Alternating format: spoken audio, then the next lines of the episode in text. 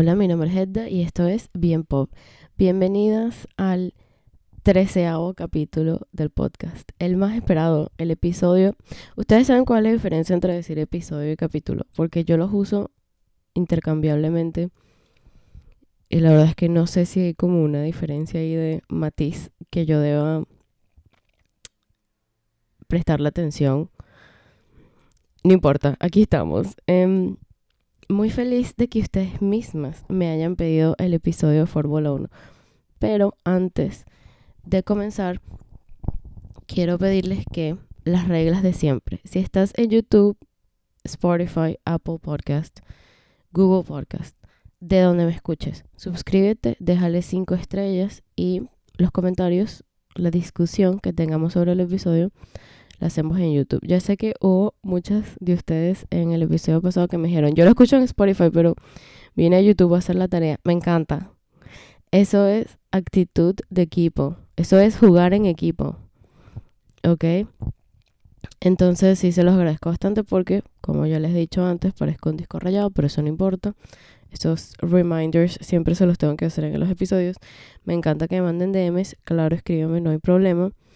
Pero cuando se trata de los episodios, sí es más chévere en YouTube porque, bueno, me ayuda más a mí al video y también todas podemos discutir de lo mismo. En fin, iniciemos con el episodio. Fórmula 1. ¿Qué es Fórmula 1? ¿Por qué yo estoy hablando de deportes? Esto no es un podcast de chisme de celebridades y solamente cultura pop. Vested, deportes, cultura. Miren, cuando yo digo, yo, yo, Edda León, digo cultura pop, yo digo todo. O sea, es todo lo que está pasando culturalmente. Y el deporte sí tiene una mano muy grande en, vamos otra vez a usar la palabra dorada, cultura, en nuestra cultura. Él une masas, vamos a estar claras. Te, te da esa sensación como de belonging, ¿sabes? De conexión así sea con tu país o con un equipo per se o con los jugadores. Y la mayoría de los deportes hay mucho dinero involucrado. Y cuando hay mucho dinero involucrado, hay corrupción. Y cuando hay corrupción, hay chanchullo. Y cuando hay chanchullo, hay drama. Porque siempre vamos a estar pendientes de qué pasó con los contratos de los jugadores, en este caso de los pilotos y más en este deporte en donde no tienes a dónde irte. O sea, aquí solamente hay 20 sillas. Y si tú perdiste tu asiento, tú tienes que esperar a que otro se levante, otro se retire, a otro lo echen. O esperar un año guardado que te vuelvan a llamar. Que fue con lo que vimos con Kevin Magnussen, que lo vamos a hablar un poco más adelante. Es un deporte bastante como que apretado. Y yo no estaba tan clara de que la Fórmula 1 para mí iba a ser tan interesante. Yo, ¿sabes? Mi familia la veía, tipo mi papá hace tiempo. Tenía una idea de quién era Michael Schumacher, como todo el mundo. Creo que es uno de los pilotos que ha alcanzado una celebridad, ¿no?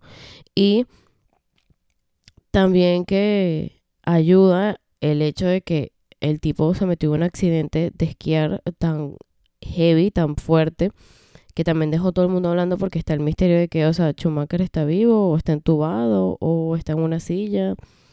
Después de verme ese documental de Netflix de Schumacher, que yo les hablé en el TikTok, y más entrevistas a la familia y la, mamá, la mamá, bueno, la mamá, perdón, no, o sea, la mamá, la vaina, la esposa, diciendo así como, no, es que él es él, pero no está su esencia. Yo dije, este tipo estaba sentado en una silla así tal cual Stephen Hawking y lo están alimentando, sea, o sea está, debe estar inválido. Es lo que yo asumo. Y no debe estar como que completamente consciente. Porque para decir a su esencia no está ahí cuando era un hombre tan activo, ¿sabes? Y a cada rato, o sea, ves en el documental que todos los viajes eran así como de estar en la naturaleza, esquiar, montañas, vaina. Claramente debe ser que no está móvil. Y entonces ves entrevistas que entrevistan a médicos ahí como que analizando su caída y el tipo se fracturó una parte, o sea, parte del chavo, uno de los platos esos que están ahí en tu columna vertebral, o sea, una de esas vainas y lo dejó inmóvil, entonces creo que, que por eso. Y también lo más heartbreaking de ese caso también es que el hijo ahora está en Fórmula 1 y él siempre dice así como que, mira, yo no puedo compartir esto con mi papá y me encantaría. esa de las otras, Fórmula 1 es un deporte donde uno comienza desde niño haciendo karting, o sea, es, un, es tipo el tenis. Es como una granja donde tú tienes que entrenar a ese niño desde pequeño y va a durar toda su vida dedicándose a este deporte hasta poder lograrlo o si no, bueno, perdiste todos esos tiempos y todos esos reales, porque esos carritos, por muy chiquitos que sean, son bien caros. Entonces es un deporte de dinero, es un deporte que necesita demasiada dedicación, o sea, tipo de, de niño, aunque se podría decir que todos los deportes es así, pero yo creo que en unos puedes comenzar un pelo más tarde, o por lo menos no estás como de chiquito ahí, tú sabes. Em, es como el tenis, o sea, a mí el primero que se me ocurre es el tenis, porque el tenis también es un deporte caro. Eh, no sé si en el tenis es que en Fórmula 1 también tienes desgaste físico. Me imagino que en tenis también tienes más desgaste físico. Pero mi comparación con el tenis es que cuando ellos, em, los tenistas entran a un Miami Open, un abierto de Wimbledon, todo ese peo ahí, yo no me sé los nombres de, no sé mucho de tenis, pero ustedes me entienden. Esta gente entra como que con 15 años, ¿ok? O sea, entran bebés y Fórmula 1 es igual. O sea, ahorita estaba leyendo, Verstappen entró Fórmula 1 porque ellos van como por varios ranks, ¿no? Entonces está F3, F2 y hasta que llegan a Fórmula 1. Y claro, antes de F3, F2 están otro ranking ahí que no me sé. Pero tú pasas de karting al otro, al otro, entonces tú vas ganando y ves como todos ellos son como generaciones, por decirlo así, son como clases, promociones tipo el colegio. Son varias promociones y todos esos drivers como que tienen la misma edad, entonces se conocen desde hace tiempo, sobre todo si son europeos. Y ahí van. Y por ejemplo, también sé que Checo se tuvo que ir a Europa. O sea, muchos de esos chamos se tienen que ir a ciertas ciudades de Europa para poder hacerlo. No es que vas a estar ahí desde Latinoamérica y terminaste allá. Diría yo, por ejemplo, en fútbol es como irse a Europa porque ahí están las ligas mayores, ¿no? O sea, puede ser muy exitoso que yo tampoco sé de fútbol. Yo creo que yo estoy hablando de, mi, de mierda. O sea, creo que puede ser muy exitoso en... ¿Cómo funciona el fútbol, muchachos? No tengo ni idea. Pero yo me imagino que puede ser muy exitoso, no sé, que si en el Boca Junior y ahí vas creciendo, o cuando ya estás en el Boca Junior y saltas a la Liga Europea. Yo voy a hablar de Fórmula 1, yo no sé por qué yo estoy inventando con más deportes, yo no, la verdad es que no, no sé.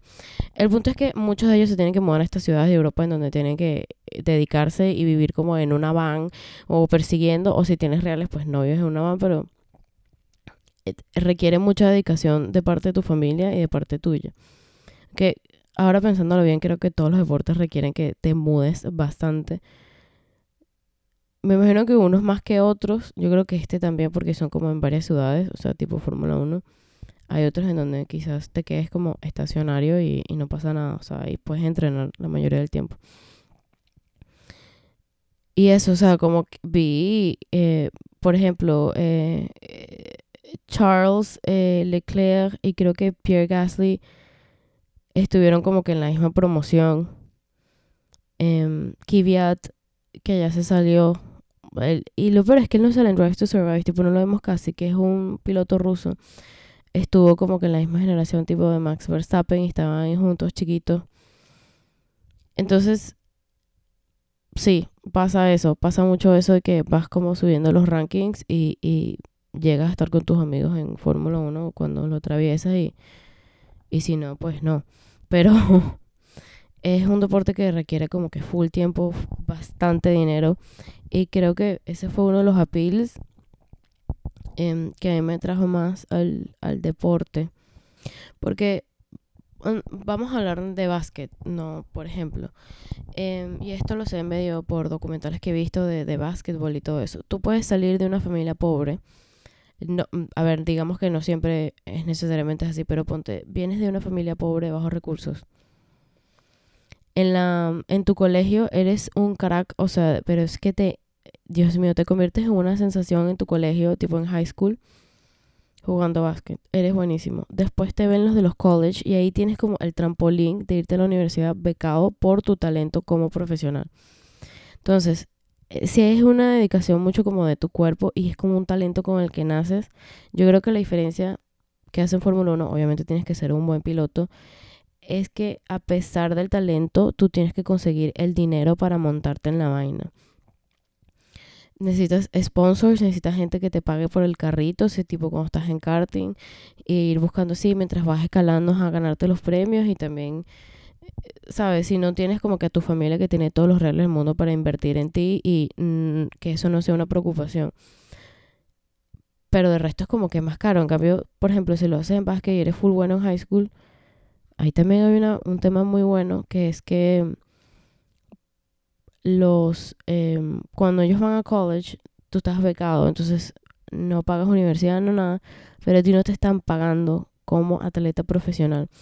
Y muchos de los atletas que hacen, que están en básquet se quieren saltar, pasarse a la universidad y saltar de una vez a la NBA porque te están pagando directamente. Y lo que pasa es con estos estudiantes que aquí hubo una demanda en Estados Unidos gigante, no me acuerdo en qué terminó eso, es que como no te pagan, estaban esas universidades explotándote, esa gente está haciendo bastante dinero contigo porque las universidades sí están teniendo sponsors tipo Gatorade, hablando mierda, no, yo, o sea, puede ser Gatorade, puede ser Nike, puede ser quien sea, se está metiendo unos dineros cabilla. Lo que más hacen plata ahí son los entrenadores porque les pagan como, hay unos entrenadores de unas universidades que son millonarios, o sea, multimillonarios. La universidad se está metiendo todos esos reales. Construyeron un, un nuevo gimnasio de básquet gracias a ti y de tu esfuerzo porque tú eres la superestrella. O si estás en fútbol americano, un estadio con tu plata. Bueno, obviamente la plata que paga todo el mundo de la universidad, pero bastante las universidades invierten bastante en deporte porque traen mucho dinero. Y estos muchachos están, tipo, de su día, el día 80% de su día están entrenando y el otro 20% están estudiando porque, sabes, tienen que, también tienen que tener cierto GPA, que sería el, el averaje, pues, de tus notas, tener buenas notas, buenas calificaciones para tú poder mantenerte con la beca y que, pues, no te echen. Entonces, muchos de los estudiantes se están quejando y como que, brother, o sea, yo soy pobre, tipo yo vivo bajo el nivel de pobreza horrible porque no tengo que comer, o sea, comen como la mierda porque no pueden producir dinero, o sea, y ustedes dirán, ay, ¿por qué no trabajan? ¿En qué momento si están entrenando en todo el día? Y después se van a... Si no están entrenando, están estudiando. O sea, no hay manera porque su trabajo técnicamente debería ser em, el básquet en tal caso, ¿no? O sea, el deporte como sí. Entonces fue como que, ah, es que están muy jóvenes y no les puedes dar todo eso real. Y yo, yo creo que sí deberían vivir de eso, sobre todo si o los dejen hacer sponsorships, porque esa es la otra. A veces ellos salen como en contratos de seriales y vain y comerciales y esa plata no le entra a ellos, le entra a la universidad. O sea, es una telaraña de información. Ese tema es súper interesante. No recuerdo muy bien qué quedó la demanda y hubo así una entrevista que yo escuché hace tiempo de un basquetbolista así famoso que se, que se hizo famoso como en high school. Creo que era basquetbolista y si no era fútbol player, pues. Y es así como que no, yo salí en un videojuego, sea, usaron mi imagen de yo así en el, en el colegio, no en la universidad. La vaina hizo un poco de real, todos estos sponsorships, y yo ahí mamándome un bicho, o sea, sin dinero ni nada. Y cuando me enteró años después, él intenta demandar porque es como que, coño, estás usando mi imagen, tipo, yo era el jugador más popular, todos esos reales eran gracias a mí, a mi talento, y yo no vi ni un céntimo. Y vamos a estar claros, yo me imagino que para que los jugadores salgan en el juego de PlayStation, en FIFA, o en el juego de PlayStation de Fórmula 1, eh, tiene que haber ciertas regalías a los jugadores ahí. O sea, tú no te puedes meter en un juego de, de esos y utilizar la imagen de los demás y esperar que no, no generen dinero. O sea, de alguna manera eso tiene que devolvérseles a ellos, sobre todo si son el número uno. O sea, si ponen fotos de Cristiano Ronaldo en la FIFA y toda la, y Mbappé y toda la vaina, deberían, ¿no? Tener algo, les debería caer ahí a ellos por salir en ese juego, porque la gente compra ese juego porque ellos salen ahí. Pero sí, eso eh, en general, eh, el mundo del deporte me parece como que muy interesante en esa perspectiva, porque a pesar de que es, uno se entretiene y a los deportistas el mundo se pone como que súper engorroso y termina siendo igual de horrible que todas las industrias que ya conocemos. O sea, aquí hablamos más de Hollywood y la cosa porque son las estrellas de cine y se pone horrible, pero esa gente, los deportistas, chamos, la pasan muy duro. Y mm, eso fue una de las cosas que me atrajo con Fórmula 1. Yo empecé a ver el documental que es que las metí a todos ustedes, Drive to Survive que me encanta que siempre me escriben, me lo vi gracias a ti y tal. Y yo, ah, bueno, buenísimo. ¿Dónde está Netflix? Dándome mi, mi Netflix latino, dándome mi, mi sponsorship. La verdad, yo estoy haciendo que todo el mundo vea esta serie. Y la serie es buenísima. O sea, es súper entretenida, súper dramática. Creo que es un buen intro para cualquiera que se quiera conocer más sobre el deporte. Porque son entrevistas con los capitanes de equipo, con algunos mecánicos. La verdad que creo que no entrevisto mucho a los mecánicos. Pero ves a los mecánicos ahí trabajando, ves a los ingenieros. Está también el periodista este que siempre lo van a ver, que es el británico, que es Will Buxton, muy famoso. Él, él es uno de los que narra la carrera. Si la ve en inglés, él es uno de los comentaristas que va narrando la carrera también. Y después me di cuenta que todo el mundo le hacía memes porque el tipo hace como que muchas pausas en Drive to Survive. Y bueno, y la gente que es así como que muy purista del deporte dice, ay, es que la serie es demasiado dramática. Y esto yo, ya lo hablé en un video, pero para hacerlo más corto el argumento, ¿no? Y, ¿sabes? Pegan escenas que no van con lo que de verdad pasó y todo el mundo se queja. Y por eso hay varios pelotos que no salen. Miren, el único piloto que no decidió salir más en Drive to Survive es Max Verstappen. Verstappen salió en la primera temporada y después dijo, ay, a mí me pusieron como un villano en esa serie. O sea, dijo que, en otras palabras, me antagonizaron. No le gustó la narrativa, que él entiende que es televisión, que lo tienen que exagerar, pero que están poniendo unas rivalidades más grandes de lo que son o se las están inventando.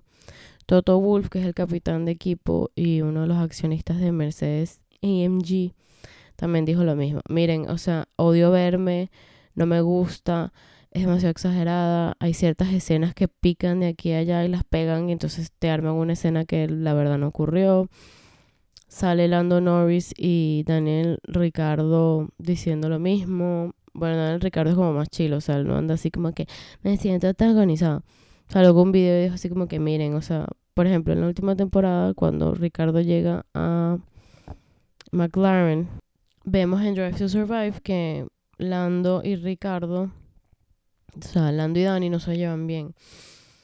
Y obviamente hay una escena en donde está grabado, o sea, está tipo en cámara, en donde Lando dice así como, ay, pero yo no le tengo que tener lástima a él creo que hubo un choque, no, no me acuerdo bien por qué fue, pero fue como, yo no tengo que tener, ¿sabes? Lástima a él si no le está yendo bien en el carro, ¿sabes? Está recién llegado. Y después tienen como una sesión de PR, todos ahí sentados hablando con, con sus publicistas. Y, y que miren, ¿será que no propaguemos más que tú dijiste eso, que fue un malentendido? Y Lando así como que, bueno, pero yo sí lo dije. Y Daniel llegando al equipo y que, bueno, sí, jaja, eh, mm, super awkward. Entonces sale Dani y dice en otra entrevista, que fue la que me vi recién, creo que fue de GQ, y dijo así como que, bueno, o sea, claro, Drive to Survive tiene que ser exagerado, no creo que había rivalidad entre nosotros, pero, ¿sabes? Yo estaba llegando al equipo y estábamos como, you know, adjusting, él estaba como que, ¿sabes? Recién llegado, tocando las aguas, bla, bla, bla. Y se vio así súper exagerado. Y es como, ajá. O sea, la vaina está filmada. Tipo, tú puedes también buscar que si entrevistas esa época y toda la vaina, y obviamente va a ser awkward. Hay muchos egos en Fórmula 1, ¿no? Todo el mundo se va a llevar bien a la primera. Quizás ellos también no quieren como que poner la vaina más grande porque son del mismo equipo. Y también todos los publicistas les van a decir lo mismo como que deny, deny, deny, nieguen todo esto. O play it down, ¿sabes? Pero sí existe. Y creo que Verstappen saliéndose no me parece que es una decisión correcta. O sea, a ver, correcta en el términos de que yo... Es que yo también soy productora. Yo creo que es diferente. Él no tiene el mismo mindset que yo tengo. Tú puedes controlar tu narrativa desde allá adentro. Y creo que él saliéndose... Eh, no sé. Eh, de cierta manera no puedes poner como que tu input ahí o lo que tú quieres que se sepa o las cosas que tú quieres decir. Pero claro, to each their o sea, imagínate, si él no quiere estar... Pero eh, hay algo que no se puede negar. La serie ha hecho que le crezca la fanaticada a la Fórmula 1 y la Fórmula 1 lo que necesita es dinero. O sea, estando en el Miami Grand Prix, me di cuenta que, o sea, todas esas camisas carísimas, las camisas valen más de 100 dólares cada una. Las gorras te valen 80 dólares. La gorra más barata era la de Haas por 45. De resto, la de Mercedes era 80 dólares, la de Ferrari 90, había otra de Mercedes que valía 130. La de Red Bull también 80 dólares. Son, o sea, es mercancía bastante cara y todo eso, todo ese dinero lo necesitan los equipos para, ah, es que el carro necesita un left wing, ¿sabes? El ala delantera, necesitamos mejorar esto, aquello. Es bastante dinero. Entonces, al final yo siento que Drive to Survive le está haciendo mm, menos daño, o sea, le está haciendo más vainas buenas. It's doing more good than harm. No lo sé decir en español. Em, que, que perjudicándolos. Porque hay gente como demasiado purista. Es como demasiado exagerada. Drive to es una mierda. Sí es entretenida, pero es una mierda. Marica, una mierda serás tú y tu opinión. O sea, tu opinión es una porquería. Yo la respeto, pero es una porquería de opinión. Y ese quote es de Didi, una chama de TikTok de Puerto Rico. No, no, no. O sea, es como. Y creo que también tienen, la gente tiene que discernir por ellos mismos, ¿sabes? O sea, tú decides si a ti te gusta esa mierda o no. O sea, eh, tú ves la serie y dices, oye, está buenísima, te empiezas a seguir las carreras, que yo lo que hice, te lees las vainas, te ves las entrevistas y cuando ves la serie vas a decir, ah, sí, mira, esto lo exageraron, o esto no, en verdad sí está bien, o estos bichos, whatever.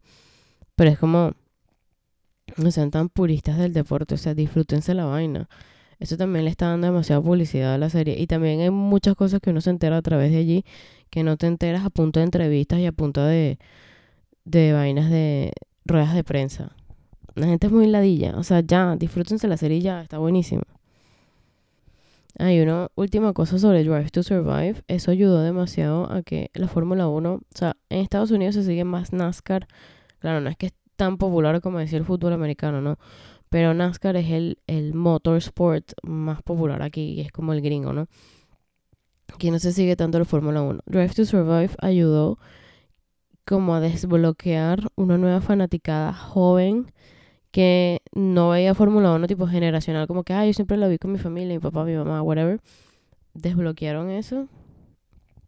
Y ahora mucha gente, o sea, yo me incluyo, estamos como que súper metidos en el deporte y súper involucrados y eso es gracias a Netflix y a la serie de Netflix. Entonces es como ayudó a que se popularizara más en Estados Unidos. Creo que el más famosito siempre ha sido Lewis Hamilton porque obviamente ya era celebridad, ya había ganado 7000 veces em, el World Championship. Eh, pero ahorita sí siento que los otros drivers cuando vienen a Estados Unidos sí se sienten como que más famosos, más reconocidos y la gente está ya metida en el juego y también ayuda el hecho de que están las redes sociales y te sientes como que más conectados a ellos y tal.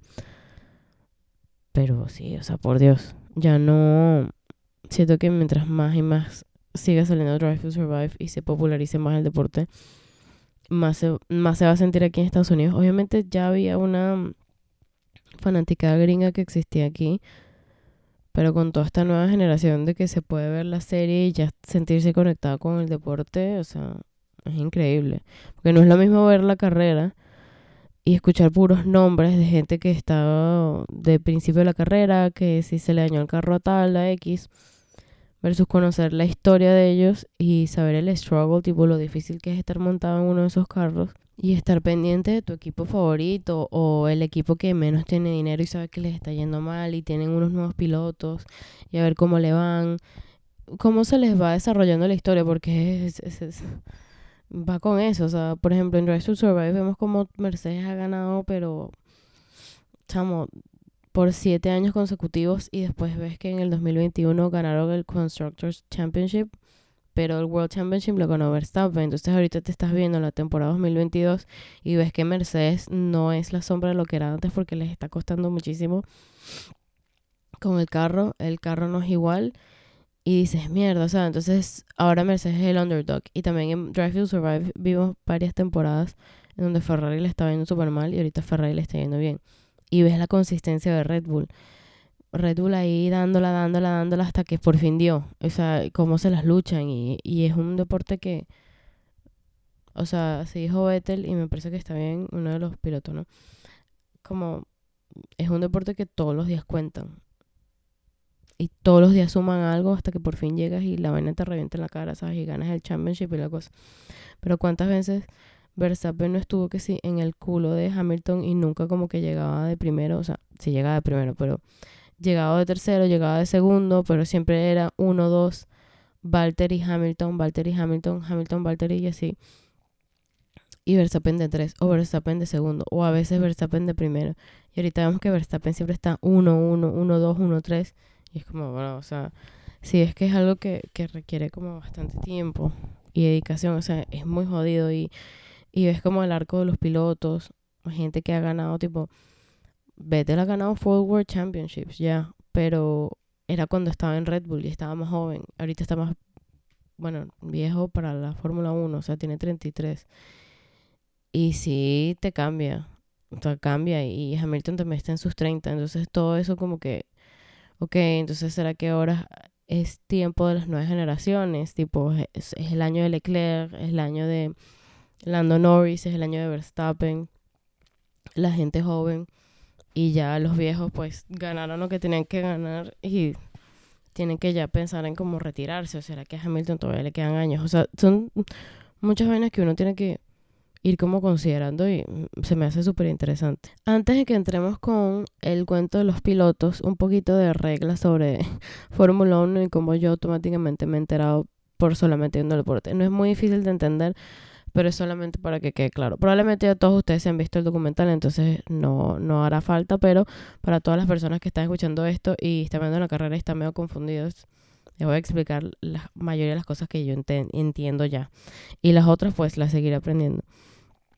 La carrera se divide en tres días. El primer día es de práctica, solamente práctica. Ahí los pilotos están manejando para conocer el circuito, calentar los coches del carro, básicamente, aunque eso lo tienen que hacer todos los días y conocer más el carro porque el carro siempre lo están, o sea, los mecánicos siempre están mejorando el carro. Otra cosa, el carro siempre tiene que ser diferente al año anterior. O sea, por ejemplo, Mercedes que llevó ganando siete años seguidos y este año le está costando demasiado, el carro de este año no es el mismo que el año anterior. A juro, o sea, las reglas de la Fórmula 1, tú tienes que presentar un nuevo carro porque tú también, aparte de estar compitiendo por el World Championship como piloto, tú estás compitiendo por el Constructors Championship. Constructors básicamente es como constructores, o sea, el championship, el campeonato por los constructores porque hiciste un carro que, que flipas. Y ahí es donde muchos de esas empresas, a ver, muchos de los equipos tienen sus propios engines, tienen sus propios motores que los hacen ellos mismos, tipo Mercedes hace su propio motor, pero Mercedes al mismo tiempo le da, em, le vende motores a Williams y le vende motores a McLaren. Entonces por eso siempre eh, pueden ver en el uniforme que está McLaren, pero también tienen el logo de Mercedes como muy chiquito. Claro, no va a tener igual de grande porque no es el equipo de Mercedes, pero así va. Lo mismo que vimos en Drive to Survive cuando estaba Renault, que ahora es Alpine, que es la escudería francesa que está ahí. Renault en su época le daba el engine, o sea, los motores se los vendían y tal. Obviamente no va a ser el mismo motor que usan ellos en su carro, pero si le venden uno a ellos, ¿no? Es un proveedor, esa es la palabra. A Red Bull. Red Bull estaba yendo súper mal con el engine y se cambian a Honda. Que es, lo que vemos en la serie.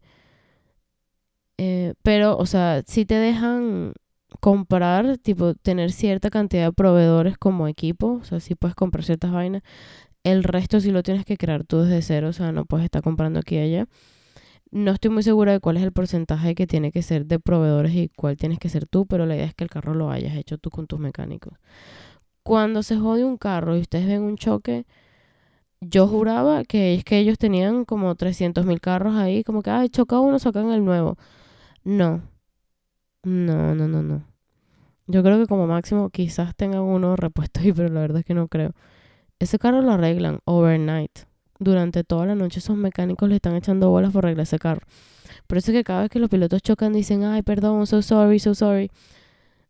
Esos mecánicos se tienen que dar overnight arreglando ese carro al coño. Y por eso ves que si, si tienen un choque horrible el día anterior en práctica y están en quali, en, el día de calificación, que es el sábado, y el carro se les jode de vainas como que, coño, me destruiste tanto el carro ayer, yo lo intenté arreglar lo máximo posible, está ahí medio parapeteado como nuevo y pues obviamente se te va a joder.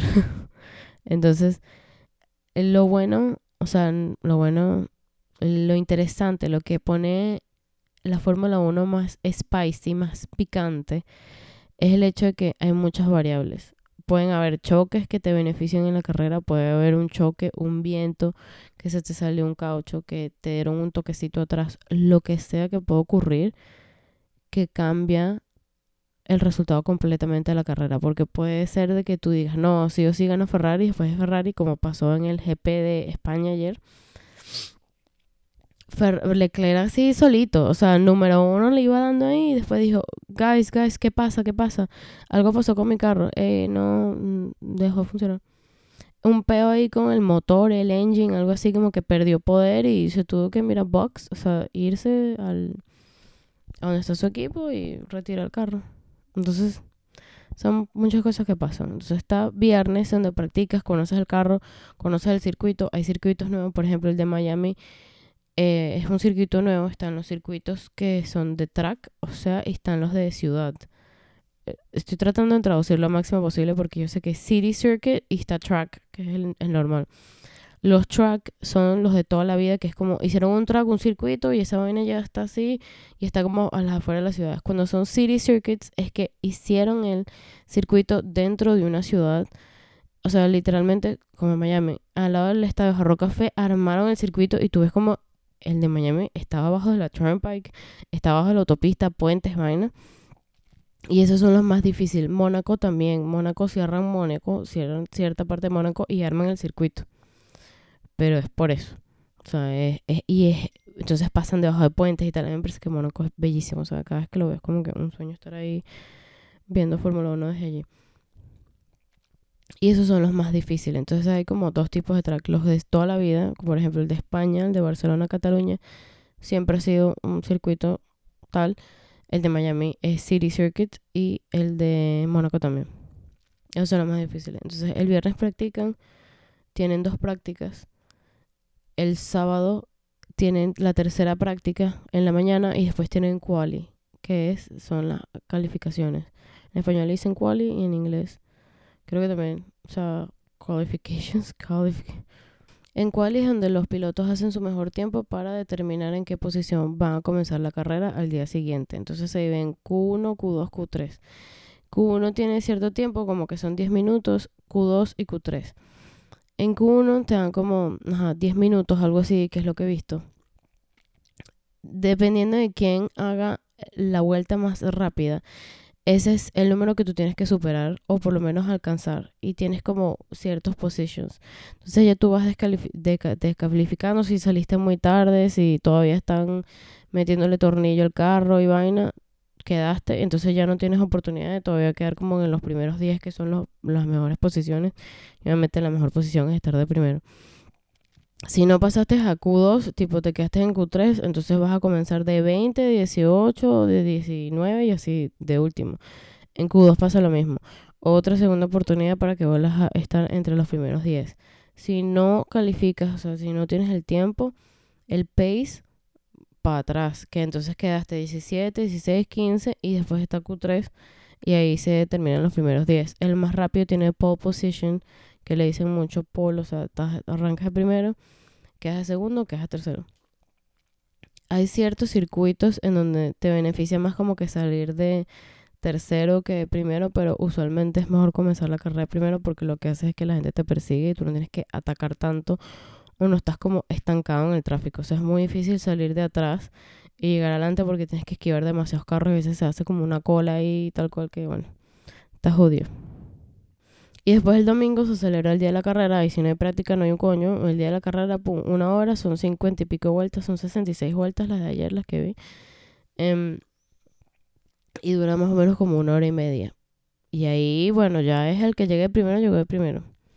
Entonces también están las estrategias de equipo, cuántas veces vamos a cambiar los cauchos, eh, qué piloto vamos a poner primero, si ya tenemos a un piloto que, que está teniendo los puntos o no. Entonces en la carrera del puesto número uno al número 10 tú tienes puntos. Con los puntos es lo que determina si vas a ganar el World Championship y el Constructors Championship. Hay equipos en que saben que no tienen el chance tipo de ganar, o sea, World Championship porque no tienen el carro pero se concentran en quedar por lo menos de cuarto en Constructors Championship o de tercero, porque eso significa que les van a dar dinero. O sea, ganar también significa que tu equipo va a tener dinero para después y puedes seguir invirtiendo en el carro y así vas. Pero si quedas de último, lo vas a recibir, mira, un cebillo. Por ejemplo, McLaren no tiene todos los puntos para eh, conseguir un World Championship y porque su piloto llegue número uno, pero puede tener los puntos o está suficientemente lo competitivo para ser best of the rest y quedarte cuarto. Ahorita como las cosas van, McLaren está de cuarto, ¿ves? Y tiene 50 puntos. El primero en las posiciones de constructors está Red Bull con 195, Ferrari 169, Mercedes 120, McLaren 4. Entonces McLaren está concentrado para ser best of the rest. O sea, el mejor del resto, porque siempre están como los tres primeros equipos superestrella, que en este caso sería Red Bull, Ferrari y Mercedes esos puntos que obtienen los drivers, tipo cuando llegas de primero obtienes 20 puntos, creo 26, ya les digo. Ajá, el primero, o sea, todos los puntos de constructors, tipo el equipo se suman los dos puntajes de los dos pilotos, o sea, por eso yo siempre lo importante es llegar por lo menos dentro de los primeros 10. El primero, el ganador recibe 25 puntos, el segundo 18, el tercero 15, el cuarto 12, 10, 8, 6, 4, 2 y 1. Eso es o sea, ya de.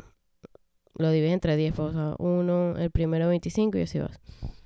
Y el driver o el equipo con the fastest lap of the race, o sea, en la vuelta más rápida, le dan un punto extra si también quedaste dentro de las primeras 10 posiciones. Entonces, tú como equipo estás concentrado a tener la máxima cantidad de puntos posible para poder ganar. Esencialmente es eso, o sea, de resto cuando tú vas viendo las carreras ves que los comentaristas dicen así como que mira, ¿sabes? Están calentando los cauchos o tienen que hacer esto. Los carros también tienen que, eh, tienen estrategias de cuánta gasolina ponerle al carro. O sea, si le pones, no le puedes poner un tanque lleno porque te pone el carro muy pesado. Entonces le ponen como mitad de tanque o lo ponen muy ligero y a veces son estrategias para que el carro vaya súper rápido, pero también corren el riesgo de que se les queme el, puto carro porque se quedaron sin gasolina. Entonces están como que todas estas estrategias ahí súper interesantes. El cambio de caucho, a quién vamos a priorizar, si este piloto tiene tantos puntos, entonces por ejemplo lo que pasó en el GP de España, que también lo hemos visto en Drive to Survive, cuando era Valtteri eh, hacía equipo con Lewis el GP de España, a Checo le estaba yendo mejor. Checo Pérez está en Red Bull, al igual que Verstappen. Estaba de primero y vaina, y en una de esas el equipo dijo: Dale, deja que Verstappen pase. Y Verstappen tenía el pace como para por lo menos lucharla y pues irse de primero sin tener que necesidad de que Checo, tipo, ah, bueno, voy a desacelerar para que este huevón pase. Y Checo en la radio dijo así como que, mira, entiendo que lo tenemos que hacer con como equipo, pero this is unfair. Hablamos después. Entonces, lo mismo que vimos en Drive to Survive, que le decían a Valtteri, eh, mira, si dejas a Hamilton pasar. Porque el que tiene los puntajes ahorita es Max y siempre en el equipo va a estar, en la mayoría de los equipos va a estar el piloto que es la estrellita de los ojos del capitán de equipo, que es como que este es el pana es la superestrella, este es el que le vamos a meter toda la publicidad el que le vamos a dar como que todo el empuje porque tiene los puntos y queremos ganar el World Championship con él. Y en Red Bull, obviamente, es Max. Entonces es como que, bueno, Max tiene más puntos, a veces el que queremos acercarlo con el World Championship. Y sí, claro, si Checo queda de primero, buenísimo por Checo, pero alejas más a Max de los World Championship, o sea, de, del puntaje y no se acerca tanto a Leclerc, creo que ya lo pasó. No, ya lo pasó, no creo. Entonces, si por ejemplo hubiera quedado Checo primero, Checo se agarró los 25 puntos, pero Checo no está tan cerca como para superar a Leclerc y Leclerc sería siendo the race leader. Entonces, son vainas en estrategia de equipo y ahí es cuando entran como que estos roces dentro del equipo, o los egos, o los drivers también quieren ser estrellas por su propio mérito. Y a veces la estrategia del equipo es que tú no eres prioridad, prioridad es el otro. Y eso está bien, bien jodido. O sea, no es como en fútbol, que sí está el goleador y están estas dos que se... Pero es porque esa es su posición, es ser delantero y meter los goles. Pero en fútbol, tipo, todo el equipo importa y es como que el equipo, o sea, todo el esfuerzo conjunto del equipo. En Fórmula 1 son dos, sí, son compañeros de equipo, pero en verdad, o sea, pesa más. O sea, Mercedes lo ve más así como que yo tengo dos pilotos, pero es para beneficiarme a mí. Los pilotos se benefician individualmente cuando ganan ellos, pero si ellos no están ganando, o si yo le doy prioridad a uno que al otro, tipo, ajá, esa es la estrategia del equipo, pero no es que necesariamente te sientes como súper orgulloso o súper metido en la vaina. Ok, empecemos con los pilotos. El, este, esta parte va a estar como que un poco larga, ya mm, también puede ser que mm, haga varios capítulos de Fórmula 1, a mí no me importa, pero eh, no voy a hablar de todos los pilotos a profundidad, creo que seleccioné las historias más interesantes y una de esas es la de Max Verstappen. Verstappen nació en Bélgica, pero él conduce bajo la bandera de Holanda, o sea, de los Países Bajos. Verstappen es hijo de Jos Verstappen, ex piloto de Fórmula 1. Aquí van a ver un patrón durísimo donde todo el mundo es piloto Fórmula 1, o sea, hijo, o tienen a su papá que está en el mundo del motorsport, o están empatados, tipo su novia es hija de un piloto. O sea, este mundo, todo el mundo como que es todo con todos, ¿ok? Su papá corrió en los 90 con el equipo Benetton, que era el equipo en donde estaba Michael Schumacher también, o sea, fueron compañeros de equipo. Pero el papá no le fue tan bien, o sea, no fue una estrella ni nada, y por las cosas que más recuerdan al papá fue un accidente que hubo en el pit lane con eh, la gasolina. Antes a los carros se le echaba gasolina. Esa es otra cosa de Fórmula 1 las reglas siempre van cambiando y van evolucionando para hacer el deporte más seguro porque es un, deporte de alto impacto y de alto riesgo.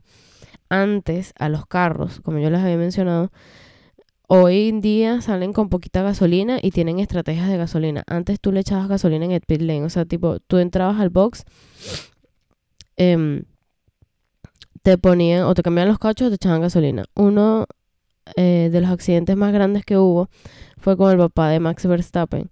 Él estaba echando gasolina, bueno, no, paró, lo llamaron al box y como que echaron mala gasolina, se ve, o sea, si ustedes buscan el video, se ve como el tubo como que se echa para atrás y ves que sale un poco, sale, parece un chorro de agua, ¿no? Cae todo ese mar de gasolina y después se hace como que esta bola naranja gigante de fuego y se prendió en fuego el carro. Y de momento, tipo, ¿sabes? Apagaron todo y tal, pero fue como instantáneo en el video y es súper impresionante. Al papá no le pasó nada. Tuvo quemaduras muy leves, o sea, por suerte. También por eso es que esos pilotos cargan los trajes que tienen y así. Pero se hacen accidentes muy, muy cabillas y eso es como una de las cosas por la cual más reconocen, o sea, que quedó marcado en la historia de Jos Verstappen. Él logró podios, llegaba de tercero y tal, pero nunca llegó a ser World Championship, nunca llegó a ganar de primero y no le duró mucho la carrera tampoco. Entonces, el papá de Max, piloto. La mamá también eh, fue piloto, de, pero en karting, ¿no? Entonces, Sophie Compen fue piloto de karting, especialidad donde coincidió y logró ganar a pilotos de la talla de Giancarlo Fisichella o Jarno Trulli, que a la postre vencieron carreras de Fórmula 1. El sueño de la mamá de Max era llegar a la Fórmula 1. No llegó. ¿Por qué? Como el de muchas mujeres. Sophie se casó con Joss en el 96 y el año siguiente nace Max. Cuando nace Max, ella decide dedicarse a sus hijos y él después, como dos años después, creo que nace la hermana de Max o al año siguiente. Pero lo dejó todo para concentrarse en su familia.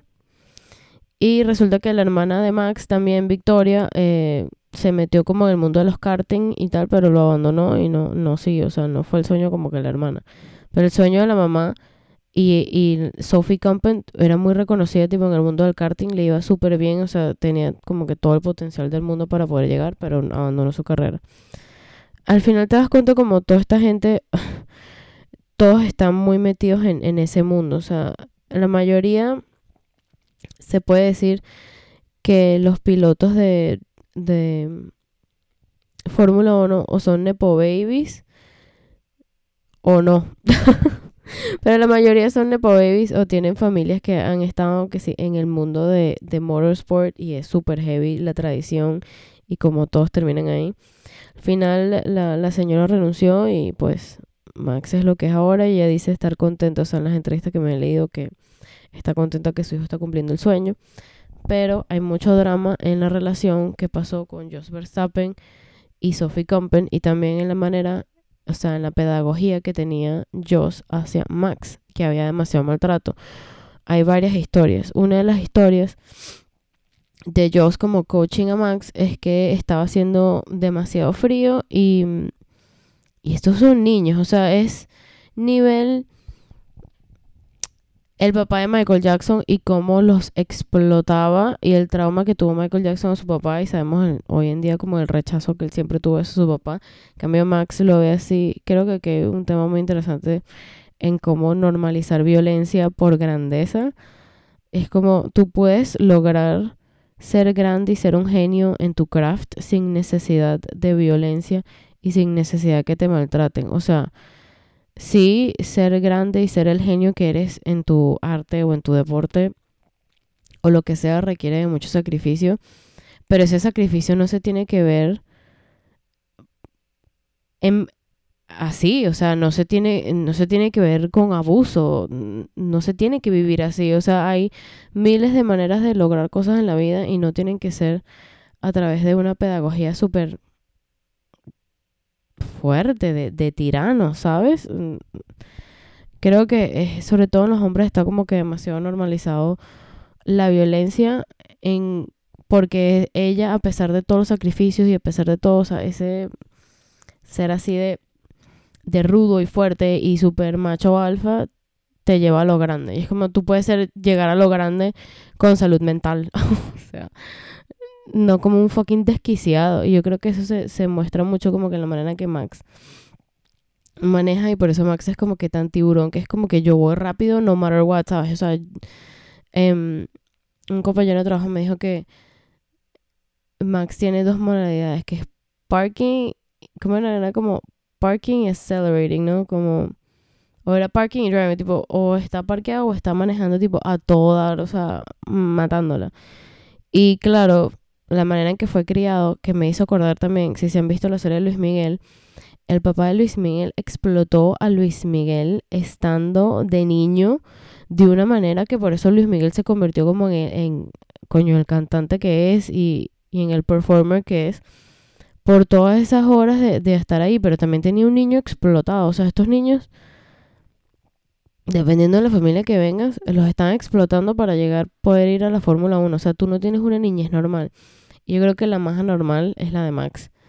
Y me hizo acordar mucho a Luis Miguel. Luis Miguel vio demasiados abusos del papá. Y también en la serie Luis Miguel, como que ves como Luis Miguel reconoce que a pesar de, de toda la mierda de, de, su papá, que fue horrible, que sí le tuvo un gran resentimiento a su papá, y sobre todo porque no sabemos si mató a su mamá o no, él dice, reconozco que soy quien soy gracias a mi papá. O sea, ese ser tan bueno en lo que soy es por todas esas horas de entrenamiento. Y Max también lo dice, tipo, mi papá abandonó su carrera por dedicarse a la mía y yo soy quien soy gracias a él. Y es como, entiendo porque lo están viendo de una manera como de todas las horas que yo puse en el deporte. Pero flaco, te abusaron de ti. O sea, esa, esos no son métodos normales. Aunque aquí voy con, con varios cuentos. Entonces, según reveló en Card Next, Max tendría 8 o 9 años cuando un miércoles de invierno lo sacó de la escuela, lo llevó al circuito local y le hizo conducir pese al dolor que le causaba el frío. Tú es un niño de 9 años, ¿ok? Y este es tu papá, el que te está sacando a, a manejar tu carrito así. Estaba helado. Entonces puse la calefacción en la camioneta para que pudiera calentarse. Dimos 10 vueltas y él se quejaba del frío y le dije, ok, ve a calentarte. Pasaron tres minutos y no volvía. Todavía tengo frío, me dijo. No me importa, conduce, le respondí. Él no podía mover sus dedos, pero no me importaba. Yo quería probar cosas porque estaba construyendo motores, haciendo cambios en el chasis y cosas así. Y quería ver los resultados porque quería avanzar, contó. Este es el papá contando esta vaina así en un podcast súper normal o en una entrevista. Dios mío. También por su influencia, Max Verstappen aprendió de niño aquel análisis de datos que juega un rol clave en la Fórmula 1 actual. Eso es lo que mi padre me enseñó, explicó. A veces cambiaba algo en el kart, pero no me decía qué, y luego yo tenía que sentir lo que estaba haciendo. Y así es como logramos una buena relación. Ay, coño, se me fue la página. Ok, ya me cargó la página. O sea, estoy leyendo y la vaina se me tranca. Entonces Max dice, y así es como logramos una buena comprensión de las piezas nuevas que se incorporan al automóvil. Fue él quien también me dijo, si no sientes nada, no digas nada, no mientas. Para ser honesto, si coloco un nuevo alerón adelantero, no necesito mirar los datos. Salgo y lo pruebo. Entonces, los datos no son solo para que los ingenieros los vean y confirmen lo que dije. No, no necesito abrir mi notebook para decirlo. Entonces es como todas estas estrategias, creo que también como que el sueño frustrado del papá de que no logró nada, o sea, sí, o sea, llegó a la Fórmula 1, pero no hizo mucho impacto, ¿no? Eh, ponerle como que toda esta energía al hijo, así como que tú, el exitoso. También habla mucho en estos artículos de cómo le daba cachetadas hacia el frente de todo el mundo, le gritaba al, al frente del karting, o sea, todo como que el equipo de karting. O sea, la gente estaba como que presenciando esas vainas y Max lo habla así como que, bueno, es mi papá, ¿sabes? Eh, por él soy lo que soy. O sea, está como que para él muy normalizado. Es lo que estoy leyendo. Y lo encuentro súper fuerte. También hay otro cuento, déjenme lo busco, que es que el Max estaba mm, en un Grand Prix de karting, ¿no? Eh, eh, iba a ganar el World Championship Internacional, algo así estaba leyendo. Ok, encontré dónde fue. Max tenía 14 años.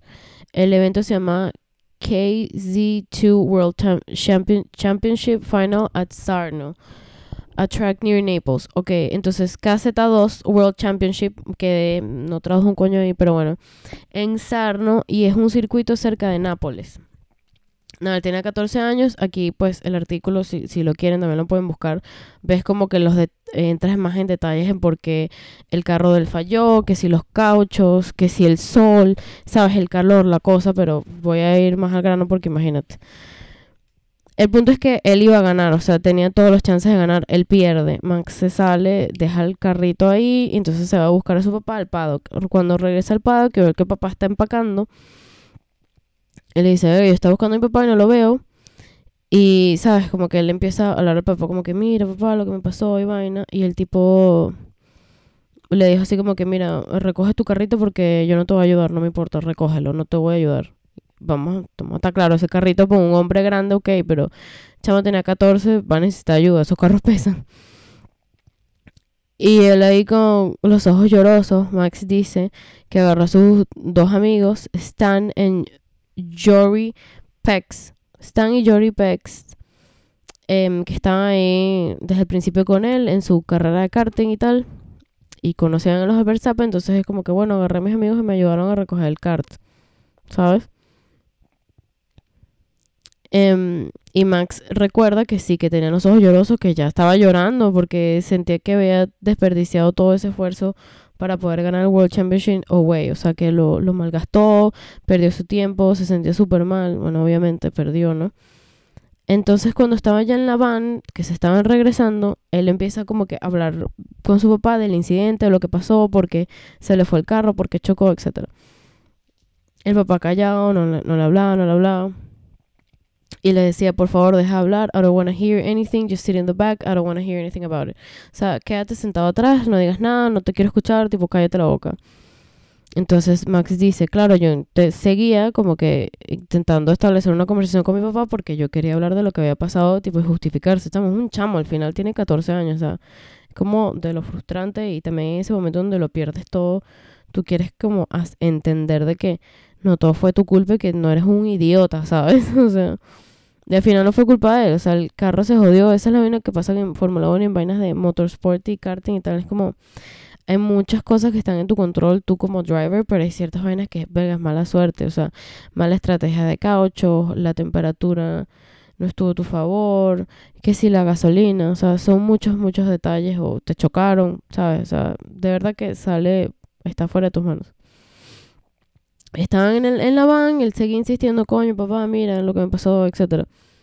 El papá eh, paró en una gasolinera, estaban en el medio de Italia, medio de la nada, o sea, para ellos, porque no son de ahí. Dejó al chamoy y le dijo, bájate del carro, te quedas aquí. Y lo dejó botado, varado en la gasolinera. Y como ya les había comentado, la mamá venía en el carro detrás, entonces él llamó a su mamá, dice Max, y a los cinco minutos llegó la mamá cuando estuvimos a punto como que de arrancar, el papá se había regresado en la van y estaba así como que métete, pero no quiero escuchar, métete en el carro, pero no quiero escuchar ni una sola palabra tuya. Y él estaba, dice Max, que su papá estaba con su novia del momento y que la novia del momento le dijo que lo que había hecho estaba súper mal. No, no shit. No, ni, ni, o sea, hello. Dice, sigue Max contando. Todo el viaje duró como 17 horas y no hablamos. Y después cuando llegamos a casa, no me habló por una semana. Entonces yo iba al colegio, hacía mis vainas, pero todo el tiempo que llegaba a casa Normalmente yo iba al workshop, tipo donde estaba el carro. Pues el workshop es... Um, Alexa, what is workshop in Spanish? No, me entendió worship, mierda. Alexa, what is workshop in Spanish? Taller, gracias. me encanta como ella nunca me entiende el inglés y ella que worship es adorar y yo no, workshop en el taller. Entonces Max dice, cuando regresaba a casa, ay, se me va a apagar la computadora. Dios mío, pero es que yo estoy acontecía grabando esta vaina. So when I got to school and did my things, but all the time when I would get back home, normally I would go to the workshop. Iba al colegio, hacía mis vainas, cuando yo llegaba usualmente me iba al taller pero por una semana no fui al taller y él no me estaba hablando. O sea, el nivel de gaslighting que él le estaba haciendo a su hijo. O sea, qué trauma que tu papá no te hable por una semana. Brother, es tu fucking hijo. Eso no es lo que tú le enseñas cuando tú pierdes. Y sobre todo en un deporte que, o sea, él está dando lo mejor de sí. El chamo es súper talentoso. ¿Cómo le va a echar toda la culpa al hijo? Aparte que él era el que arreglaba el carro. O sea, en tal caso la culpa es de él.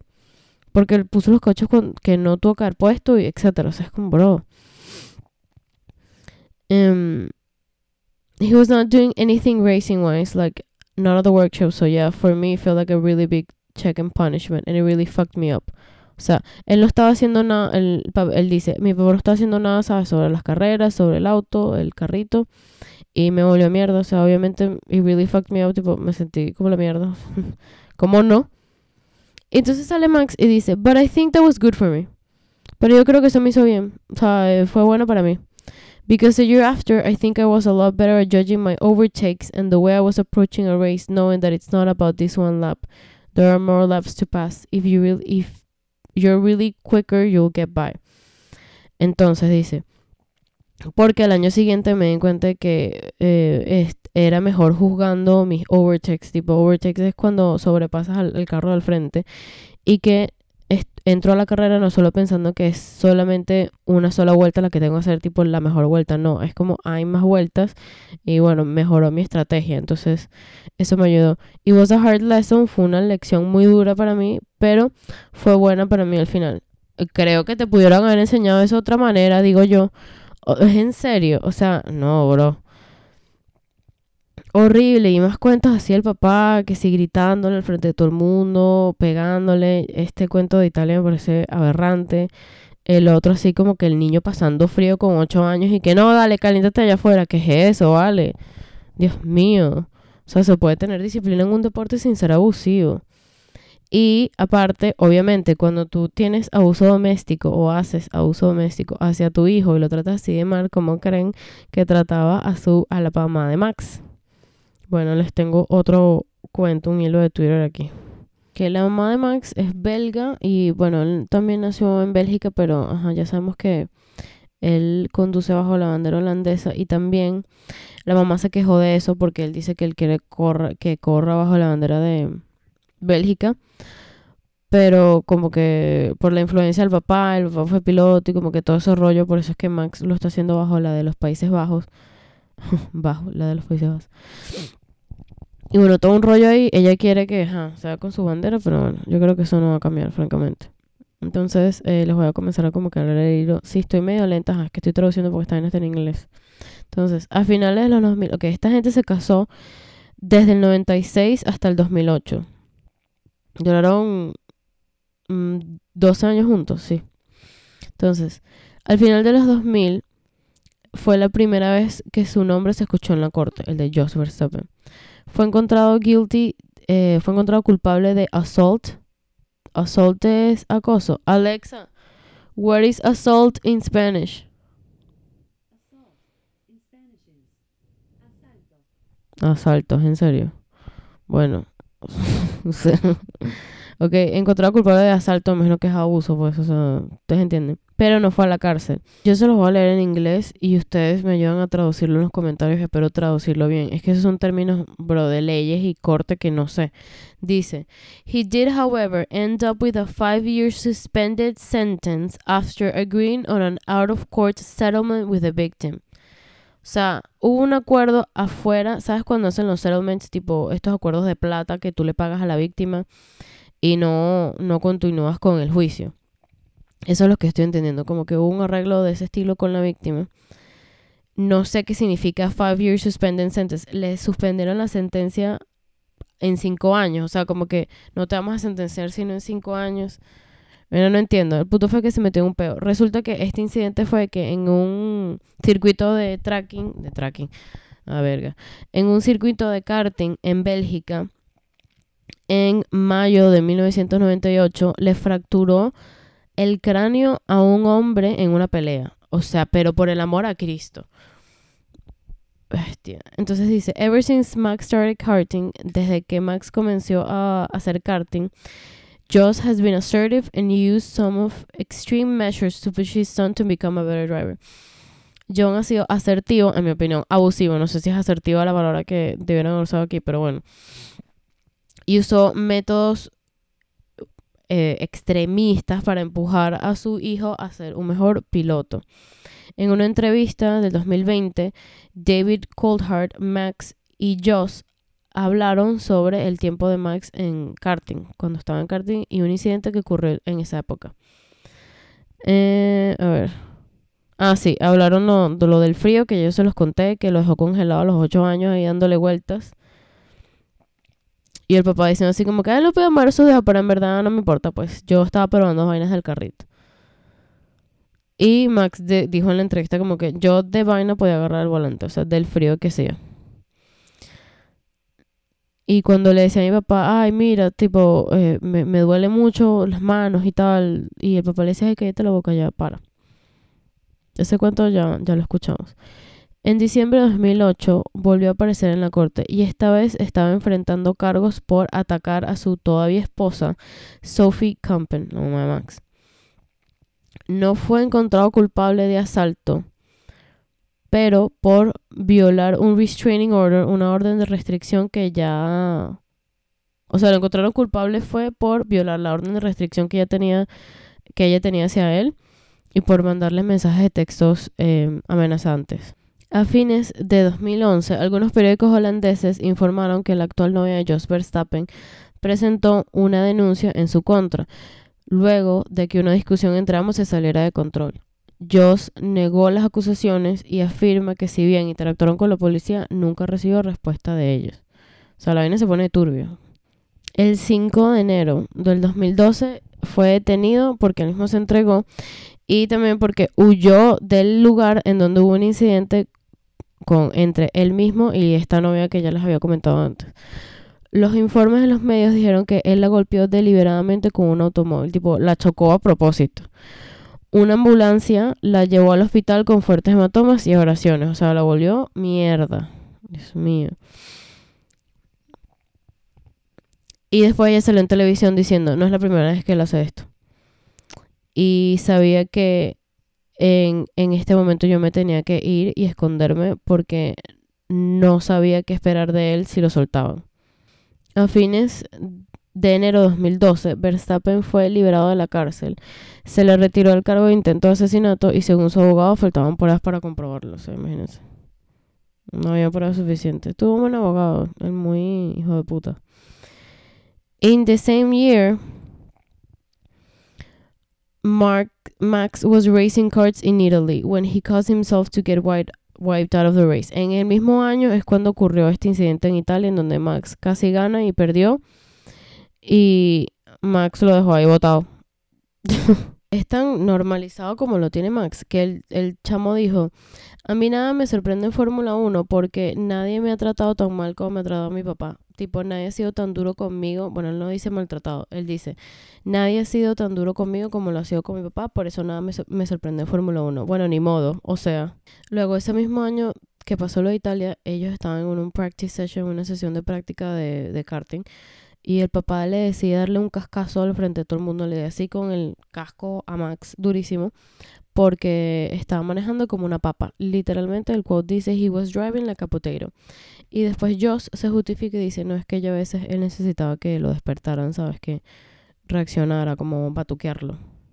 Tanto así es el abuso que la familia está súper clara que el mismo papá de él, papá de Joss, Franz Verstappen, habló con Helmut Marko. Helmut Marko es uno de los advisors de Red Bull, tipo, es una de las cabezas más fuertes en Red Bull Racing. Y en 2016 habló con él como que, mira, tipo, proteja mucho a Max, aléjenlo de su papá, que él no esté involucrado. Y obviamente mm, Helmut, o sea, tipo, Red Bull no se metió en ese peo y eh, sabemos que la presencia del papá continúa. O sea, él está muy presente en la carrera de Max todavía. Y el abuelo de Max dice que él actuó con el interés de Max. O sea, tipo, él estaba protegiéndolo. Y también porque el mismo papá denunció a su hijo a la policía y llegó con morado. O sea, llegó todo coñaseado, golpeado, horrible. Y dijo así como que, ¿sabes? Yo estaba protegiendo a mi nieto y sabemos cómo es Joss conduce en tipo mano suelta. Y hay muchísimos más. Em, eso es uno de los pocos como que de, la historia turbia de, del papá y, y lo involucrado que está en su carrera. Y aquí lo podemos conectar como con la novia actual de Max. Porque cuando Max está como que haciendo los rankings tipo F3, F2 y va a llegar a la Fórmula 1, el papá le estaba negociando con Mercedes y con Red Bull. La diferencia de Mercedes y Red Bull es que Red Bull tiene como su dentro de Fórmula 1 tiene su propio equipo como donde te están como entrenando, ¿verdad? O sea, no es que vas escalando como los otros, o sea, Red Bull es uno de los pocos que tiene eso y Sauber, que sería el de Ferrari también, que lo llaman como la academia. Entonces puedes estar en Fórmula 1, pero no eres Red Bull todavía. Bueno, que en su época era Toro Rosso y ahorita se llama Alfa Tauri, que es donde está ahorita Yuki Sonoda y Pierre Gasly él estaba, Jos Verstappen, negociando el contrato para Max. Él quería que el de uno entrara en Fórmula 1. Él no quería, sabes, que siguieras por los rankings y la vaina o que estuviera como en academias o esperando y tal. Resulta que Mercedes dijo que no, porque Mercedes tampoco tiene un equipo dentro de Fórmula 1 que es así tipo Alfa Tauri. Pero Red Bull en su época sí lo tenía, o sea, lo sigue teniendo, que era Toro Rosso. Ahí es cuando entra eh, Verstappen con Sainz a Toro Rosso. Entonces, unos años antes, Toro Rosso estaba Daniel, Daniel Kvyat. Espero pronunciarlo bien, es un piloto ruso. Kvyat estaba llenando el puesto, o sea, tipo, le estaba viendo bien en las, en las, eh, ¿sabes? En los rankings juniors y vaina, y lo contrataron a Toro Rosso, y él estaba llenando el puesto de Dani Ricardo. Dani Ricardo ya había llegado a Red Bull, o sea, estaba de compañero con, Vettel en ese momento. Vettel se va de Red Bull porque lo llama Ferrari. Ya Vettel había ganado cuatro World Championships con Red Bull. Estaba alongside, o sea, junto con Dani Ricardo. Vettel se va. Cuando él anuncia que se va a Ferrari, Red Bull asciende a Kvyat a, Red Bull Racing. O sea, pasa de Toro Rosso a Red Bull. Entonces está Dani junto con Kvyat. Y después, en el 2015, entra Verstappen y Sainz a Toro Rosso, ¿ok? Esto fue como una sorpresa porque el plan inicial para Red Bull era dejar a Kvyat con Max Verstappen de compañeros en Toro Rosso y que Dani Ricardo siguiera con Vettel. Pero Vettel decidió irse a Ferrari porque Fernando Alonso lo echaron de Ferrari. Sí, Fernando Alonso también estuvo en Ferrari. O sea, es impresionante cómo esta gente se rota tanto. Y bueno, el resto de historia, él pasa a Ferrari, lo que sabemos hasta ahora resulta que ya estaban buscando una excusa para sacar a Kvyat de Red Bull y como que devolverlo torroso y poner a Verstappen que estaba dando la talla en Red Bull Racing. Em, Tuvieron como una competencia en Sochi, en Rusia. Al tipo le fue súper mal a Kvyat, tipo chocó, bla, bla, bla. Busquen el cuento si quieren. y esa fue la excusa suficiente para sacar a Kvyat. Y es cuando suben a Verstappen a Red Bull con Dani Ricardo. Entonces, primero a este pana le quitan el puesto, ¿no? Y después le quitan la novia, pero eso más adelante, porque, Dios mío. Regresa a Toro Rosso hasta el 2020 y ahorita es conductor, tipo, perdón, piloto de reserva de Alpine, que es la escudería francesa. Y aquí es donde la cosa se pone engorrosa. Kvyat empezó a salir con Kelly Piquet en el 2017. Y ustedes dirán, ¿qué hago yo con Kelly Piquet? Kelly Piquet es hija de Nelson Piquet, leyenda brasilera de la Fórmula 1 y tricampeón mundial en 1981, 83 y 1987. Ellos estuvieron juntos hasta el 2020 y fruto de esa relación nació su hija Penélope en julio de 2019. Desde finales del año pasado mantiene una relación con Max Verstappen. O sea, este artículo lo escribieron en el 2021. O sea, empezaron a salir en el 2020. Terminó con Kvyat y se empató con Verstappen. ¿No? Eh, Verstappen es 8 años menor que ella porque ella nació en el 88 y Verstappen nació en el 97, según lo que estoy leyendo aquí. Y le acompaña entre bambalinas en todas y cada una de las carreras. Sí, si ustedes ven en Miami, ella estaba en Miami y, hay videos de ella tipo normal en, en su Instagram. Y dice, por eso es muy común verla pasear por las zonas dedicadas a los miembros del equipo Red Bull, la escudería a la que pertenece su chico, junto a Gary Horner, la ex Spice Girl. Esa es la otra. Christian Horner, el director del equipo, está casado con una de las Spice Girls, con Ginger Spice. Yo me di cuenta viendo eso Drive to Survive que era como que yo esta mujer la reconozco, pero claro, a ella le dicen Jerry Horner, aparte que el, el, el apellido del esposo. Y yo como ya va. Y cuando la veo, ¡Ah! esta es Ginger Spice, cállate la boca. Entonces, para que vean que ahora Max está criando el hijo de Kiviat con Kelly también. Y se ve así que él lo monta en su Instagram, ella también. Y se ve la niña ahí como que, ay, y qué hijo, la hija.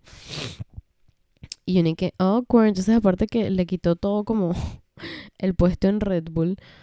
Eh, también le quitó a la mujer y le está criando al niño. Entonces, y también, qué loco como que todas estas chamas, o sea, en el mundo de Fórmula 1 es un todos para todos. O sea, gente en karting que hizo karting, por ejemplo, Sophie Wolf, que es la esposa de Toto Wolf, el capitán de equipo de, eh, de Mercedes y accionista en Mercedes AMG y toda la cosa ella también este, estuvo años siendo karting, también iba como que a rankearse en Fórmula 1, pero no lo logró. Y ahorita también es inversionista de otros equipos y tiene full programas como para meter a más mujeres en Fórmula 1 y en driving y en carreras y vaina. Y es como todo ese mundo, toda esa gente se conoce, siempre todos están empatados con gente que tiene como fondo, background en, en karting, en motorsport, o sea, no, no es desconocido. Entonces la gente dice, ay, qué casualidad que salga con, con puros pilotos, bro. Ese es el mundo de ella. O sea, se crió ahí por el papá. El hermano también fue piloto de Fórmula 1 como que un rato, o no le fue bien, algo así leí. Y después tienes un novio que es ahí y, y resulta que Max y este bicho casi que fueron compañeros de equipo. toda esa historia que ya les conté es normal, o sea, y también Bro, es que están en ese mundo, o sea, me parece normal, no lo veo así con malicia como que, qué casualidad que solo se busca pilotos. Bro, es su mundo. Su mundo es Fórmula 1. Obviamente vas a terminar saliendo con pilotos, es como lo más normal. Y esa es la jugosa vida de Max Verstappen. Ahora pasemos a Lewis Hamilton.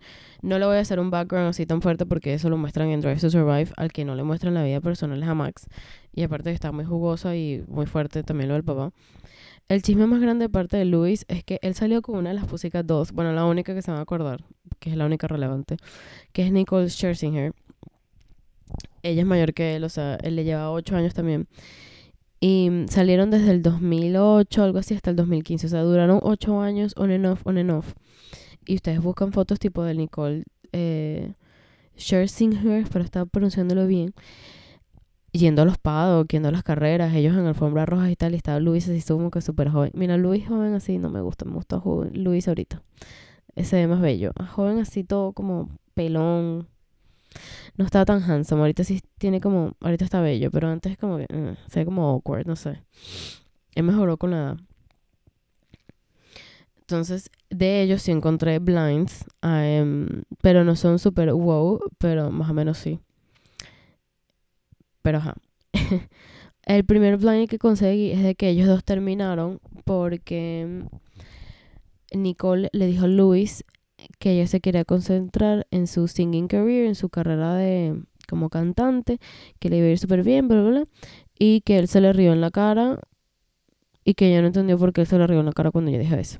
También como que el official, la razón oficial por la que terminaron que salieron los tabloides y todo eso era porque tenían busy schedules, o sea, estaban demasiado ocupados, las agendas no coincidían, etc. Miren este otro blind item de Lewis y Serena Williams, ¿no? Entonces, esta atleta permanente de la lista A+, tipo A-list celebrity, Serena Williams en este caso, no estaba lista para anunciar su compromiso. Este blind item es del 2016. Sin embargo, tuvo que hacerlo porque este atleta, la lista A, nacido en el extranjero, Lewis Hamilton, y su gente de relaciones públicas seguían tratando de filtrar historias de que él estaba con ella para conseguir algo de publicidad.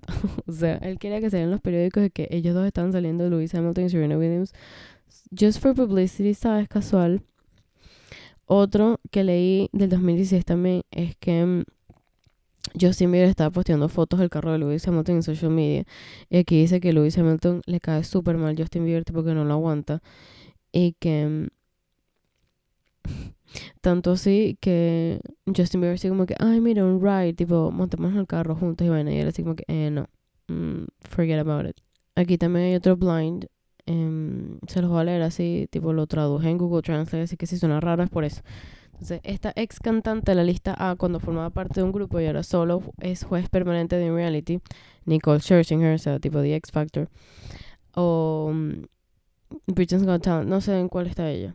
Aprendió de la manera más difícil lo que sucede cuando no está con su novio, famoso de la lista A, Lewis Hamilton. Tiene admiradoras y una de ellas se presentó en la suite de su hotel la semana pasada. Habían hecho planes para salir, mm, salir, lo tradujeron a salir, pero en verdad hook es como pues acostarse. Pero la novia sorprendió a su novio al sacar tiempo de su programa y él nunca canceló tipo a la otra chama que le iba a llegar, ¿no? O sea, como que él fue a sorprender a Luis y él ya estaba con la otra muchacha. Em, la novia actuó como si ni siquiera importara porque ella lo deja hacer cualquier cosa. O sea, se hizo la loca y como que, ok, you're clearly cheating on me, pero bueno, me voy a hacer la loca. Esos son como que los chismes más así de Blind Items que encontré de Luis que sacó con Nicole Scherzinger ahorita tú buscas novia de Lewis Hamilton y salen como 30 modelos distintos en Instagram, entonces es como que irrelevante hablar de eso. Otras cosas curiosas que me gustaron de Lewis es como que él, es, él lo muestra en Drive to Survive. Él es uno de los pocos que salió como de la nada, o sea, no era una familia afluente o con tantos sponsorships o una familia tipo que vino de la Fórmula 1 como por ejemplo la de Verstappen y así, ¿no? Em, algo que no sabía es que Lewis Hamilton, ahora es Sir Lewis Hamilton. Él le dieron su, fue nombrado caballero por príncipe Carlos, o sea, le, le hicieron el knighthood. Very cool. Eso lo tiene mm, también Elton John, Sir Elton John, Sir Paul McCartney. Em, a las mujeres es Dame, las nombran damas. Ejemplo, Judy Dench tiene, entonces Dame Judy, Judy Dench. Pero muy cool, me pareció muy cool, no sabía eso otra cosa que me gusta mucho de Luis es que él es súper como activista en todo, en todo, en todo. O sea, él siempre está como muy involucrado en términos de como que antirracismo, derecho a las mujeres, em, y es muy ambientalista también, tanto así que ahorita él está como en un plant-based plant -based diet, una, una dieta a base de plantas, creo que así no se dice, pero creo que es vegetariano, si no me equivoco, y si no es vegetariano es vegano por términos de sustentabilidad y él también ha sido uno de los que ha hecho que Mercedes como que tenga estas metas de ser carbon neutral y lo pueden leer en la página de Mercedes, o sea, las metas que tiene Mercedes para ser más sustentables. Y me gusta que Luis usa su plataforma para causas buenas, bueno, en mi opinión, que me parece que está bien, Por ejemplo, sabemos que en estos países árabes son hiper recontra, aparte de ser homofóbicos, son sexistas. Y Fórmula 1 tiene un gran premio en Qatar. Qatar eh, tiene un código penal que literalmente criminaliza las relaciones entre parejas del mismo sexo, homosexuales, básicamente. O sea, la gente gay para la cárcel. Entonces puedes durar de un año hasta tres años en prisión. Y Luis creó, para ese Gran Prix de Qatar, hizo que su casco tuviera los colores de la bandera gay. O sea, saben es a propósito. Bueno, de la bandera LGBTQ, porque gay es solamente parte de eso, o sea, toda la comunidad, la comunidad queer. Entonces, Luis en una conferencia de prensa dijo: Claro, eh, Qatar parece ser considerado como uno de los peores en esta parte del mundo, tipo, una de las ciudades partes del mundo en términos de derechos humanos. Creo que a medida que los deportes van a estos lugares, tienen el deber de crear conciencia sobre estos problemas. Y sobre todo que estos lugares necesitan el escrutinio de los medios para hablar sobre estas cosas. Equal rights is a serious issue. Eh, la igualdad de derechos es un problema serio, tipo, hay que hablarlo. Entonces él es muy advocate con eso y es muy cool, la verdad. Otro piloto que también es súper activista en el paro, que es Sebastian Vettel, que yo lo amo, tengo un lugar especial para él en mi corazón. Él en el Miami GP, yo me di cuenta fue tarde, o sea, cuando estaba haciendo los videos así como que, ¿qué harías con los pilotos y los shots y la cosa? Yo puse una foto de Vettel tipo que me gustó y ya, pero no le presté atención a la camisa. Y la camisa decía, para el 2050 Miami va a tener su primer gran premio bajo el agua. Y eso haciendo referencia a que el cambio climático, mientras más caluroso se pone el planeta, mientras más caliente porque hay más emisiones de dióxido de carbono, más se calienta el planeta, se derriten los glaciares.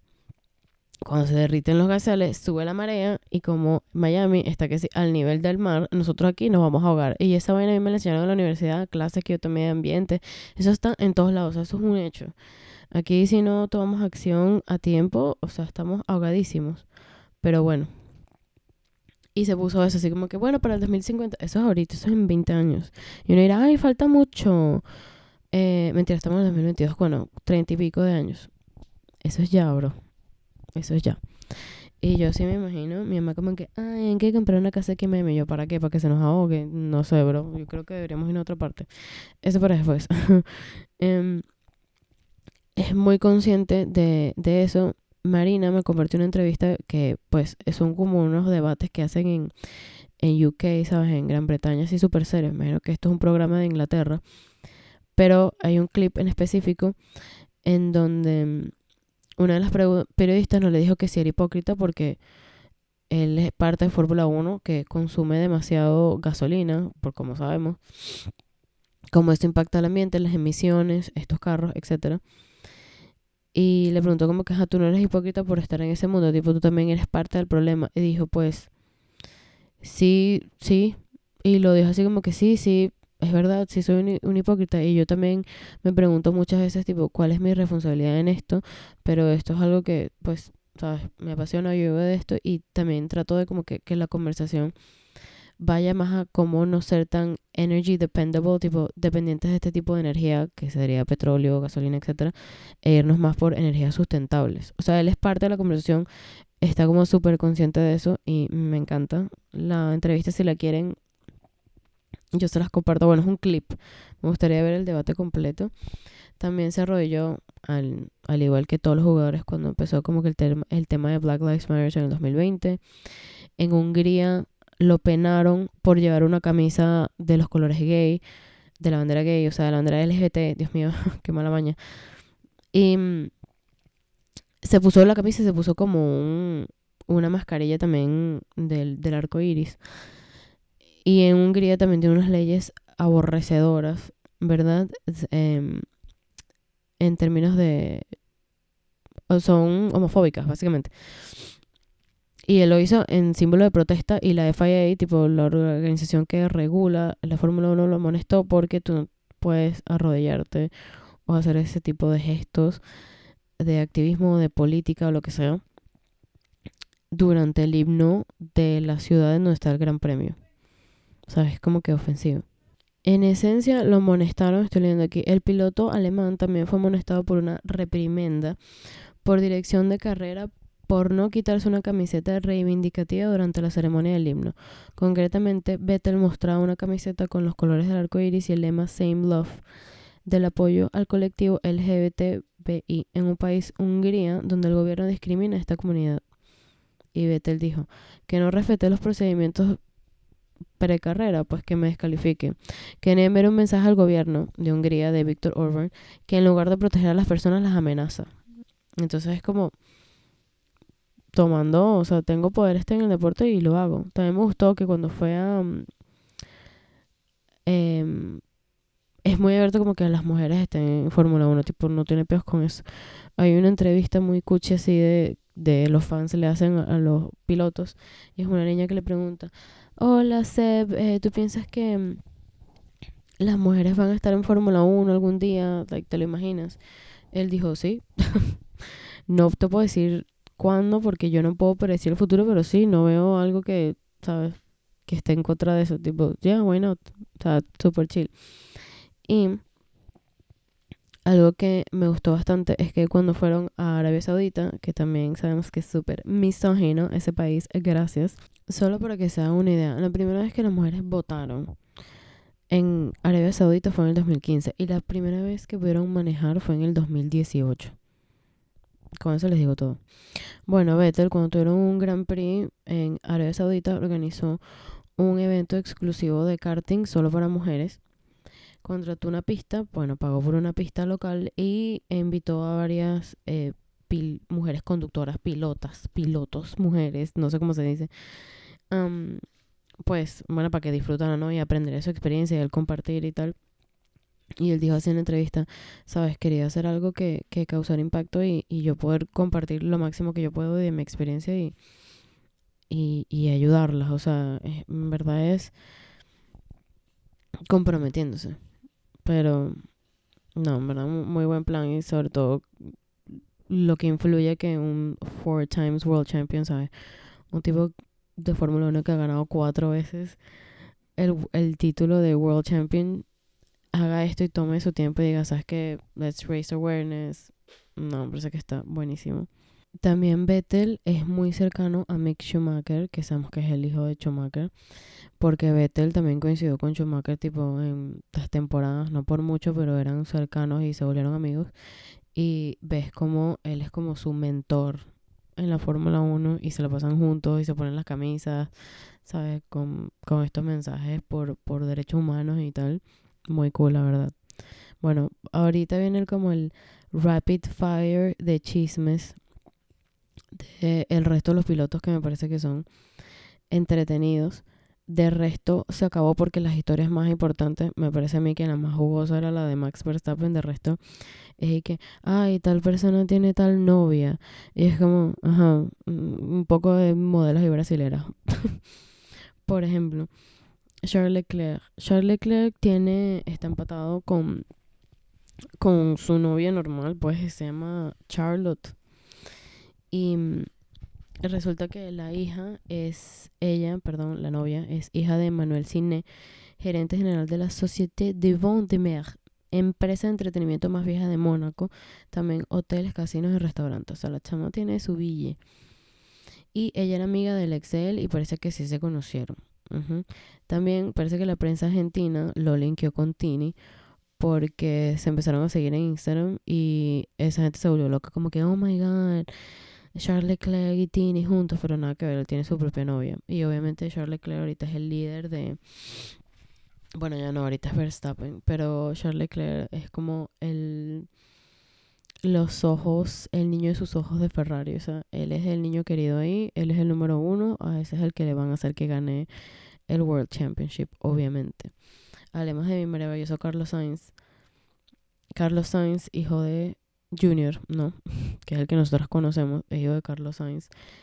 Padre es muy más famoso que él en España. Creo que ahorita Carlos está haciendo su nombre, ya, ya se está haciendo full conocido en España, pero al principio no lo era tanto porque su papá era más famoso porque el papá mm, había ganado campeonatos de en rally. O sea, era muy duro en, en su sección de motorsports y también en Drive to Survive como que te lo muestran que él está como bajo la sombra del papá pero creo que ahorita Carlos está haciendo como que su propio nombre y le está yendo bien. O sea, bueno, resulta que Carlos tiene una novia hace cinco años y yo llegué tarde a la fiesta. Se llama igual que yo. Mi segundo nombre es Isabel y ella se llama Isabel Hernández.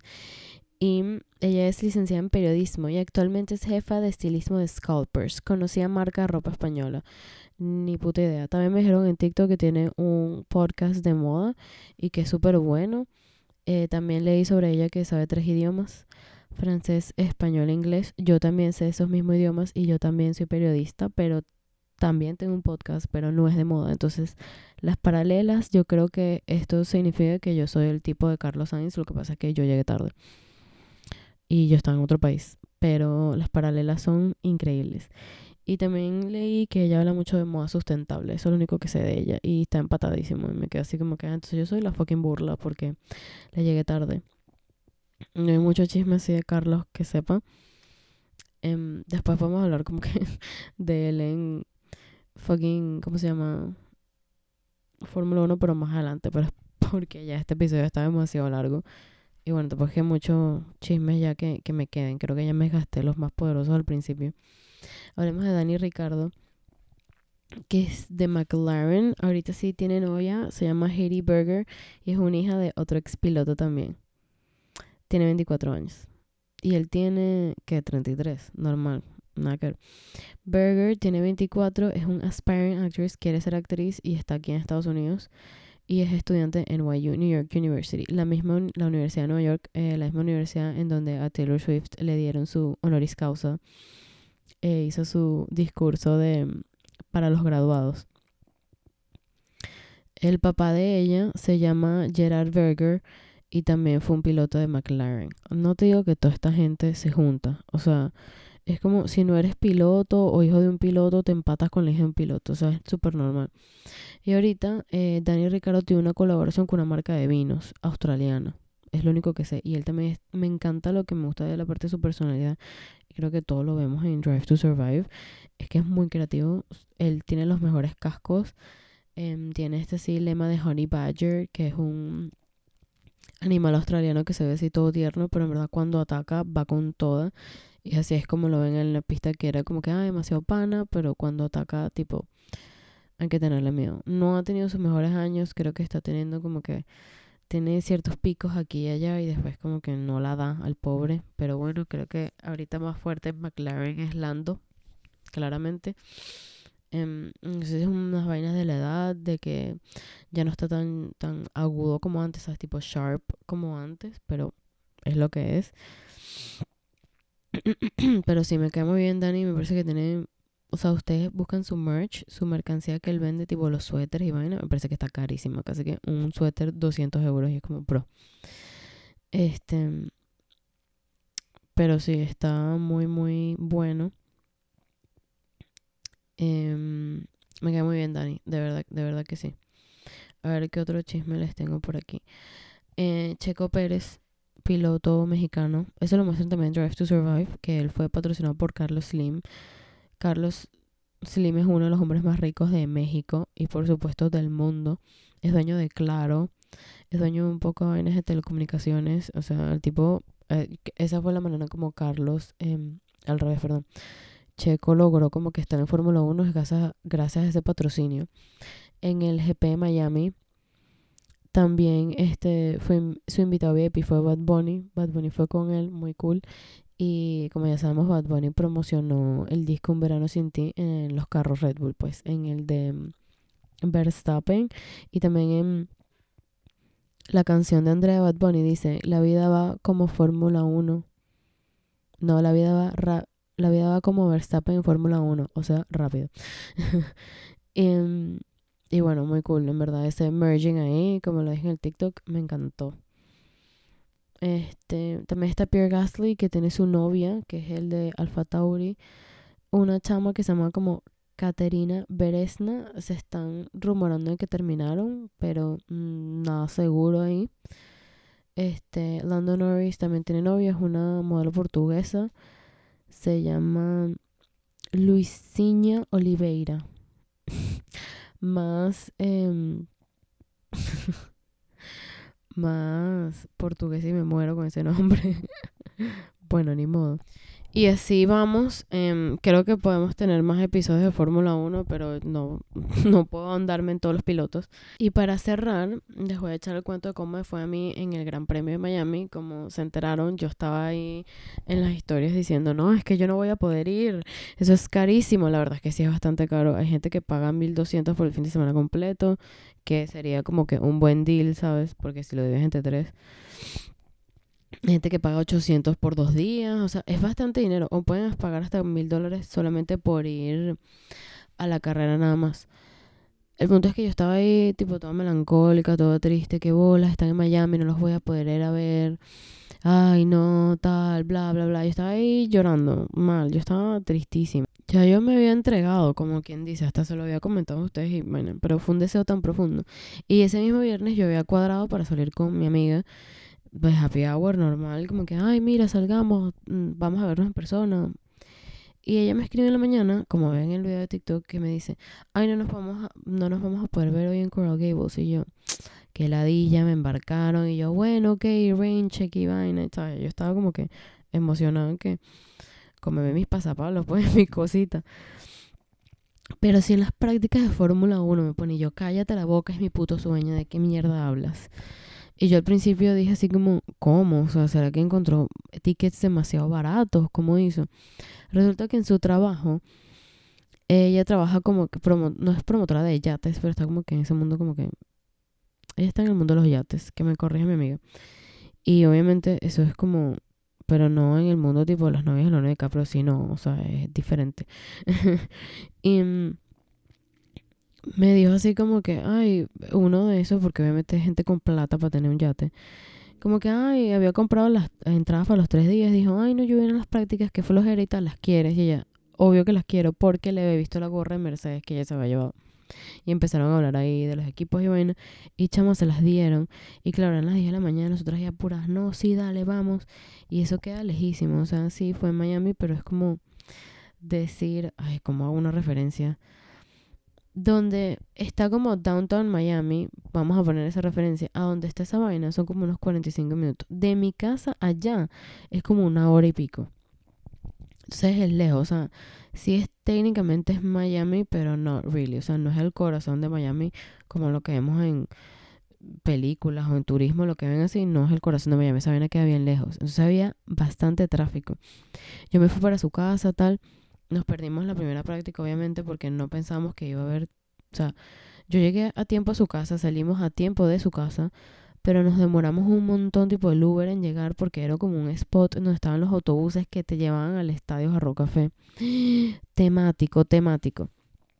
El punto es que llegamos, nos perdimos la primera práctica cuando estamos entrando así, ves la pista y los carros sonando, fin, fin, fin. No, no, no, es alucinante, o sea, el sonido de los carros, verlo así súper rápido muy, muy cool. Hacía un sol, uf, hijo de puta. O sea, nos estábamos derritiendo. Yo me eché protector dos veces. Porque si yo no me echo protector, bella, primero hay que protegerse del sol. Ya que el sol es súper maldito. Y segundo, yo me quemo, quedo roja y quedo ardida. Nivel, no me puedo poner un sostén. Entonces, no. Para explicarles más o menos, o sea, Fórmula 1 lo, lo construyen así como un evento. Entonces hay muchos sitios para comer, para tomar, hacen como unos juegos. Lo que ves más que todo es bars, bars, bars, puros bares ahí.